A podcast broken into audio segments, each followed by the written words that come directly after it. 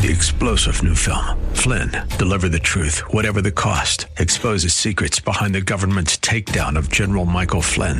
Flynn knew what the intel world had been up to. He ordered the first audit of the use of contractors. This set off alarm bells. He told the truth. He was the most dangerous person for Donald Trump to hire. They had to get rid of Flynn. Flynn, deliver the truth, whatever the cost. Available now. Watch it today. Go to salemnow.com. Salemnow.com. The following program is sponsored by Mission America and may contain views and opinions that do not reflect the views of the advertisers, staff, and owners of this station. Some material may not be suitable for children. Listener discretion is advised. Yeah, I used to be a liberal too. They use it to push a far left political agenda in this country that is not only destroying our schools and damaging our kids, but is destroying and damaging our culture. Based on faulty premises. How did this happen? And I just think it's, again, it's a part of the decline of all things that were once rather sacred, but we, ha- we are having our young people absolutely indoctrinated in both public education and higher education. Correct the record of what is truth and what is fiction. God's seed has a root structure that's incorruptible and you might not see green for many years. Yep, I used to be a liberal too. This is Mission America with Linda Harvey. Because with God, all things, all things, all things are still, still possible. Good afternoon, friends, and welcome to Mission America Radio. I am Linda Harvey, and I'm so very glad you've joined us this afternoon. Please visit our website at missionamerica.com. That's missionamerica.com for more information about our organization and to read news, articles, and Christian commentary on the culture. And don't forget to read my articles on the American Family Association blog, The Stand, at Olive Tree Views, at LifeSiteNews.com, and elsewhere out on the web. And be sure to check out our school corruption and propaganda calendar, and you can learn more right on our website at missionamerica.com. Well, it's that time of year when we're all looking at what we have been doing in our lives, what our priorities have been, and perhaps what they should be, what the future year will bring, and it's a time of being grateful. For most of us, that is, some people are simply not grateful. They do not have that heart attitude, and certainly not toward God. And when we see the deep divisions in our culture and the mob mentality, that is consuming many people, an absence of gratitude is truly a big part of the problem, I think we can say. So I want to talk today about gratitude, but with a different angle, how it relates to the LGBT community and their narratives and their discussions and their positions and the pro abortion movement, and then compare that to how we are led as Christians and what's happening to the Christian church. There's a lot we can learn about where the heart goes if we allow it, and by contrast, where we humans can be led by God if we will let Him into our lives. Well, one big reason this resonates with me is that gratitude is where my heart started to soften toward God, and I think He drew me closer to Him through that feeling. There was an especially hard season of my life, some of which was related to my own worldly choices,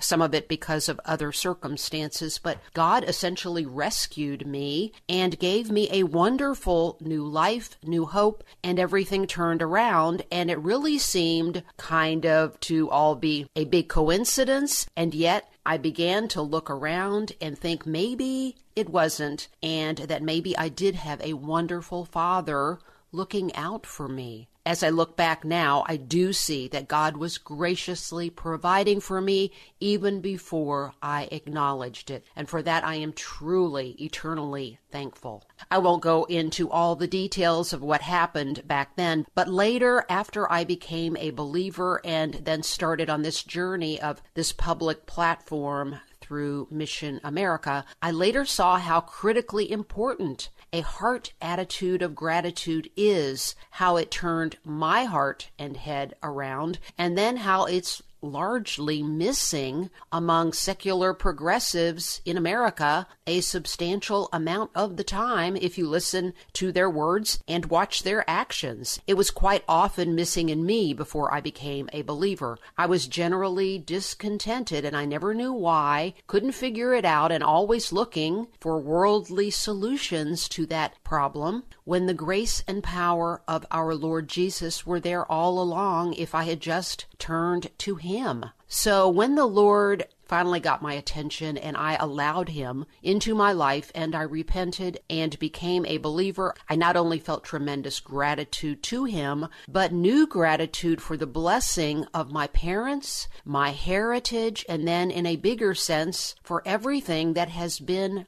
America. And then my eyes began to open about the bigger picture, the tremors in our culture, what I had perhaps contributed to that, and then what, if anything, I could do to help turn our country around. The wonderful experiment that is America is disappearing, friends. You and I know it, and we can see it as our Judeo Christian foundation is crumbling right before our eyes, and we are doing it mostly to ourselves. What we see in America today is a culture that's largely trading our heritage and the wonder and glory of creation as reflected in humans for a bowl of pottage like Esau in the famous Bible story. Those who are far from God reject, dismiss, distort, and finally seek to destroy beautiful created beings reflecting the order and design of our Lord Jesus. Let's look more closely at, for instance, those advocating abortion. The first violation in that position is to defy the clear truth that what is developing within a woman's body is not her body, as the so called pro choice crowd likes to say. It's my body, it's my choice. You've heard that. But that pregnancy, in reality, is a separate human. And failure to acknowledge that brings a whole range of subsequent lies and tragedies and sins and mistakes. But why would a person not want to admit that it's a baby? Well, it's the control, first of all, that sexual sin has and the great harm that it will lead us into if we let it. That's where it all starts. Sexual sin is the driver for so many misplaced priorities and beliefs in our country, and it's been true down through historical time, of course. It's a driver for the mistreatment of other humans, and many, many more mistakes. And then we have lost friends or allow ourselves to be blinded to no longer appreciate the marvelous blessing that the creation of new life is. It's a wonder, it's a miracle. We need to keep saying this and teaching it to our kids. It's an amazing process that God allows us to be part of if we will acknowledge that. Yet, are we teaching this to our kids? No. The sensitivity to realize that the creation of a new human is a true miracle needs to be part of every child's education early so that when they get to that age and sexual temptation kicks in, that truth will be able to override the power of sin and frame what they do and their moral decision making and how they treat other people so that the power of sin does not blind us and make people toss away real beauty, love, truth, and real human rights. Instead, we have women giving thanks to Planned Parenthood. Yes, to Planned Parenthood. Here's a recent post, for instance, on a Planned Parenthood site. Quote, I love Planned Parenthood. When I first started having sex, I didn't want my parents to know, ever, but I wanted to be safe about it. Without Planned Parenthood, I would not have been able to do that. Now that I have my own insurance and my parents won't find out, I still came here for my early visit. Thank you so much for the service you provide. It made a huge difference in my life. Signed by Anonymous. Now, we can wonder if that's truly a person posting or Planned Parenthood staff just loading up their site. But I wouldn't doubt it if it's a real person because so many people out there have this attitude. Yes, thank you, Planned Parenthood, for making it easy for this person to keep going down a road of sin. And then we can read the numerous postings on the internet and in social media about women who are grateful for their abortions. Wow. These are cold and hard hearts, folks, with no acknowledgement that they are helping to kill other human beings. Humans who are equal to themselves in human rights and in standing before God. There were photos recently of those who promote abortion posing with their current babies but wearing t shirts saying, Thank God for abortion. That was right before Thanksgiving. I mean, Wow, no, it's not God to thank for that. God would never be thankful for abortion. You can thank your own misplaced priorities and your own tremendous confusion. And hopefully, people can change their minds and hearts and be saved by God and turned to a different road but there are still so many of these kinds of expressions out there. One site is called Shout Your Abortion. You can go to shoutyourabortion.com, read the posts there. These are women who have bought the lie that this is in any way okay. It's not okay. It is not something to be grateful for. What we can be grateful for is that if a person has made this tragic mistake, thank God for abortion recovery that's what the t shirt ought to say, because God will forgive anyone who is truly repentant. He is merciful. He can forgive that woman and that man involved and heal them and turn them in a different direction. But in that womb is a human child, and no amount of covering it up changes that fact. Our gratitude should be that God gave each of us life in the first place, and that we are, as Psalm 139 says, fearfully and wonderfully made and knit together in that way by God in our mother's wombs. And if we, as we get to childbearing age, are blessed enough to be his vessels for the creation of another new life, that is an incredible privilege, not a burden. Planned Parenthood is in the burden business, however. They supposedly relieve you of this terrible burden, but of course, it's not a burden. That's a huge lie. What they do is give you a terribly new burden. Only some people won't realize it in this life, unfortunately, but they will sometime in this life or the next. The life of a human being cannot ever be dismissed by God, and it should never be dismissed by us. This is why I join many others in Ohio for being very grateful to two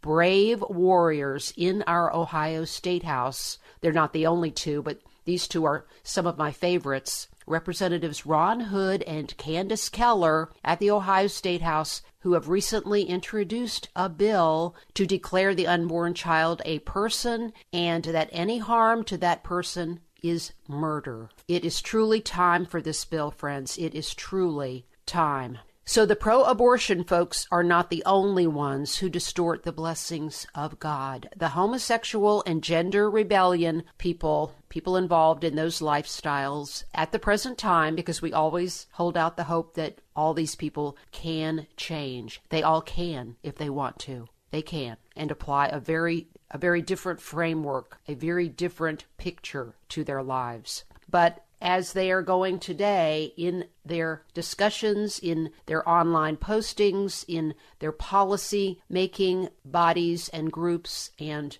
in the Democratic Party, even political office holders who are very powerful, who some of whom are openly involved in these behaviors, like Pete Buttigieg. I, I could do a whole program on the problems with this man, um, but I think most of you probably know that. They are, as a general rule, very dismissive of God's blessings, or they distort them. There's a very foundational reason for that. Those who go with these temptations and decide that it's more important to them to follow this sexual sin than to follow the Lord Jesus. They embrace what is contrary to God's creation and his design of them as male and female, made to unite with a person of the opposite sex, and they reject the embrace of their own design as male and female, where we should never attempt to overthrow that design. It's not an accident that trying to change one's gender, which can never actually happen, but to make that attempt will create a lifetime of health problems. What we have is a culture that applauds the person who comes out of the closet, friends, and this is such a tragedy that involves not simply the sin now of homosexuality, but it may involve other sins pride, misleading other people into sin, and much more. We have a lot of that happening these days. We're going to take a break now and come back with more on gratitude, the LGBT community, the pro abortion crowd, and what we can be grateful for and look forward to in the coming year. There's so much and so much we can still do. Stay with me here on Mission America Radio. This is Linda Harvey. We'll be right back after these messages. Friends, I want to make sure you know about something on our website that is very helpful for parents and grandparents, and it's our school propaganda and corruption calendar. It's a list of the pro homosexual and pro gender confusion special days and weeks where activists will be promoting these sinful behaviors and giving completely deceptive information to impressionable students. Go to our website at missionamerica.com and as always, thanks for your prayers for us and your support. Today's program is pre recorded. To learn more, log on to missionamerica.com. Now, here's Linda. And today we're talking about gratitude, looking back on the past year, looking forward to 2020, and we're doing a different angle on this, how it relates to what we hear from the so called LGBT community, the pro abortion folks, and then compare that to how we are led as Christians. And as I wrapped up the last segment, we were talking about the LGBT folks, and here's the problem they are very dismissive of God's blessings and the gratitude for how they're designed. You know, so many of these people are very loud and proud about rejecting the heritage from their mother and father, the heterosexuality that created them. In fact, there is among homosexuals a very common term today referring to man woman marriage and the heteronormativity, is what they call it,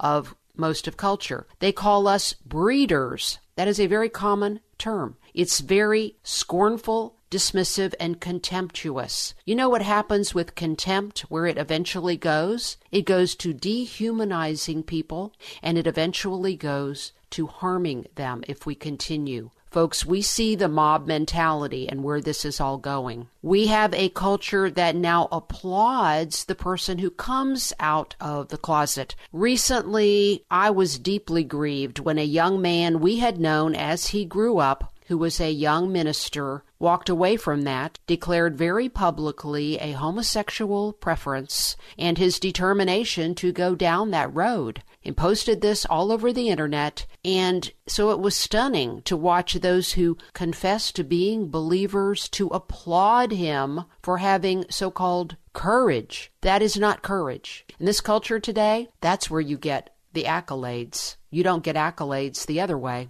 when you quietly contend in your own desires and in your own heart against your very human desires. And we all have to do that in some fashion or other. We have to say God's will and not my own. So th- this narrative of coming out of the closet is really a lie, but to it's supposedly to realize your authentic self, you need to go into claiming these sin identities and then act on them. If you feel like you're a male and you're were born a female, just go ahead and be quote unquote your authentic self. No, you're being your phony self, um, and you're you're never going to be that. Actually, it's accommodating your sin, not embracing the truth of God, and leaving our sins behind and becoming new creations in Him. But those who embrace homosexual sin or gender rebellion are declaring that God never created them. They create themselves. No gratitude for creation or for the cleansing from sin